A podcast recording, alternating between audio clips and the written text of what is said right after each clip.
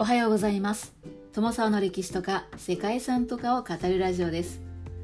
このチャンネルでは社会科の勉強が全くできなかった私が歴史や世界遺産について興味のあるとこだけゆるく自由に語っています。本日ご紹介する世界遺産はフォース鉄道橋です。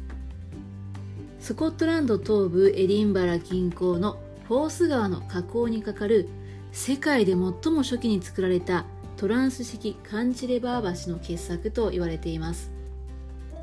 カンチレバーというのは一方が固定端でもう片方が自由端とされた構造体で、代表的なものが梁です。家の屋根の構造などで見られるあの梁のことですね。カンチレバー橋は片側だけで支えられた空間に水平に突き出るこのカンチレバーの構造を使って作られた橋のことです。フォース鉄道橋は全長 2530 メートルで、支柱と支柱の間の距離が541メートルあるそうです。これは1890年の建造時には世界で最も長かったそうです。その大きさと見た目から別名鋼の恐竜とも呼ばれていたそうで、桁の部分の満潮時の海面からの高さが46メートルもあるそうです。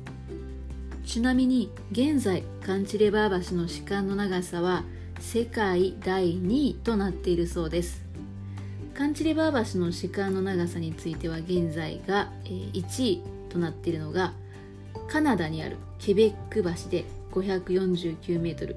そして3位は日本の大阪にある港大橋で510メートルだそうです。フォース鉄道橋は1890年に開通して、現在もファイフからエディンバラを鉄道でつなぐ橋として使用されています。約54000トンの圧縮された軟鋼板が使用されていて、1880年代の新しい素材である軟鋼の使用というのは当時高い評価を得たそうです。当時の橋の構造や材質、規模の点で革新的で、鉄道が唯一の長距離移動手段であった時代の橋の設計や建設の発展における重要な指標であるのはもちろん、産業遺産の造形美という点でも評価の高い世界遺産です。ということで本日はスコットランドにある世界遺産フォース鉄道橋をご紹介したいと思います。この番組は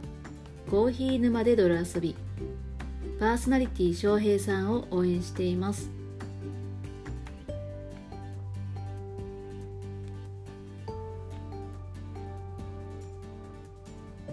フォース鉄道橋は19世紀末のイギリスの産業が飛躍的に発展していた時代に作られました。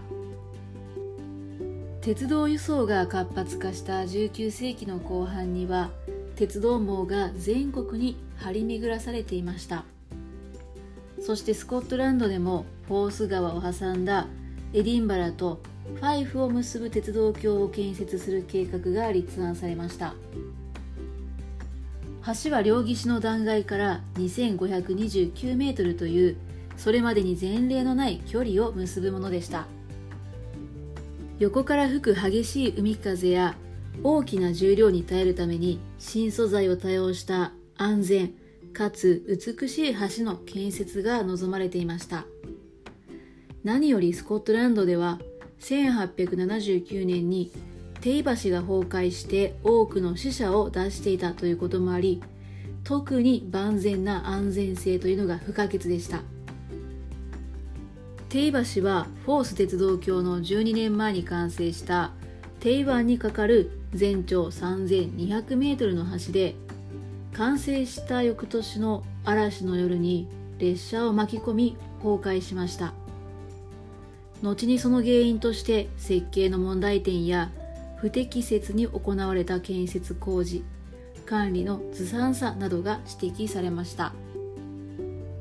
テイ橋の教訓からフォース鉄道橋は強風の影響を考慮して設計されました。設計を担当したのは建築家ジョン・ファウラーとベンジャミン・ベイカーで、2人は3つのダブルカンチレバーを重ねたカンチレバー橋を設計しました。フォース鉄道橋の主要な構造であるダブルカンチレバーというのは、中央の4本の塔から左右にアームを伸ばしてひし形の構築物を形成するというものでした。これはひし形部分の重量がすべて中央の塔にかかることになり、こうしたひし形を3つ作り、ひし形とひし形の間には桁橋をかけて、岩壁との間に桟橋で接続するといった方式だったようです。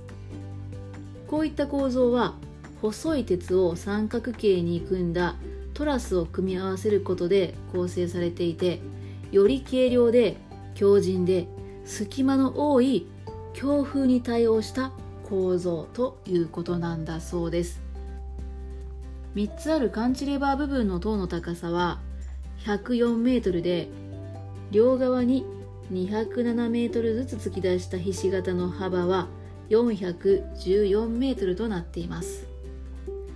またその間の桁橋は106メートルで、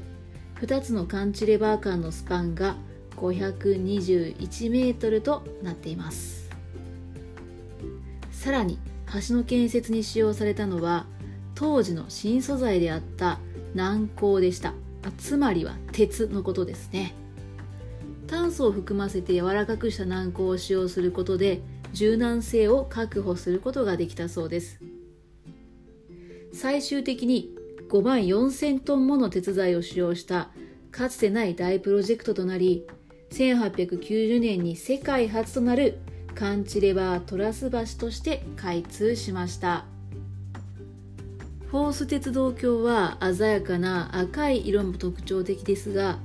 これは軟鋼が錆びやすい素材だったために露出した部分を赤でペイントしたものだそうです。フォース鉄道橋の特徴的な造形と色彩は安全を第一とした機能の結果ということなんですね。ちなみにこの塗装に関して専属の塗装工が端から塗装を行っていって全部を塗り終えるのに3年かかると言われていて、全てが塗り終わる頃にはまた最初の方の塗装が必要になるという状況であることから、いつまでたっても終わらないことを例えて、フォース橋にペンキを塗るペインティング・ザ・フォース・ブリッジという言い回しがあるそうです。フォース鉄道橋はその巨大な姿から鋼鉄の怪物とか鋼の恐竜と呼ばれました。その構造と建設、保守が適切に行われて、完成後100年経った今でも現役で使用されています。現在リベットなどの金属部品や塗料には腐食や退色がしにくい新素材が使用されているそうですが、形状は以前のまま維持されていて、鉄材の部分については 99.5% が元のまま保存されているそうです。フォース鉄道橋は世界遺産としてはいわゆる産業遺産に位置づけられていて、鉄道が長距離の陸上交通を支配するようになった時期の橋の設計と建設の進化における重要な節目を印象的に示しています。フォース鉄道橋の建設はそのコンセプトや軟鋼の使用、そして巨大なスケールにおいて革新的なものでした。そしてその巨大で機能的な構造要素をそのまま見せた結果、独特の工業的な美しさも兼ね備えることとなった創造的天才の最高傑作と評価されています。まさに絶賛といったところなんですけれども、安全輸送を叶えた結果、見た目にも優雅で印象的な構造物が出来上がったというのが、さらにこの橋の魅力を高めているような気がします。ということで本日はスコットランドのフォース川に架かる巨大な鉄橋、フォース鉄道橋をご紹介しました。最後までご清聴いただきましてありがとうございます。では皆様、本日も素敵な一日をお過ごしくださいね。友沢でした。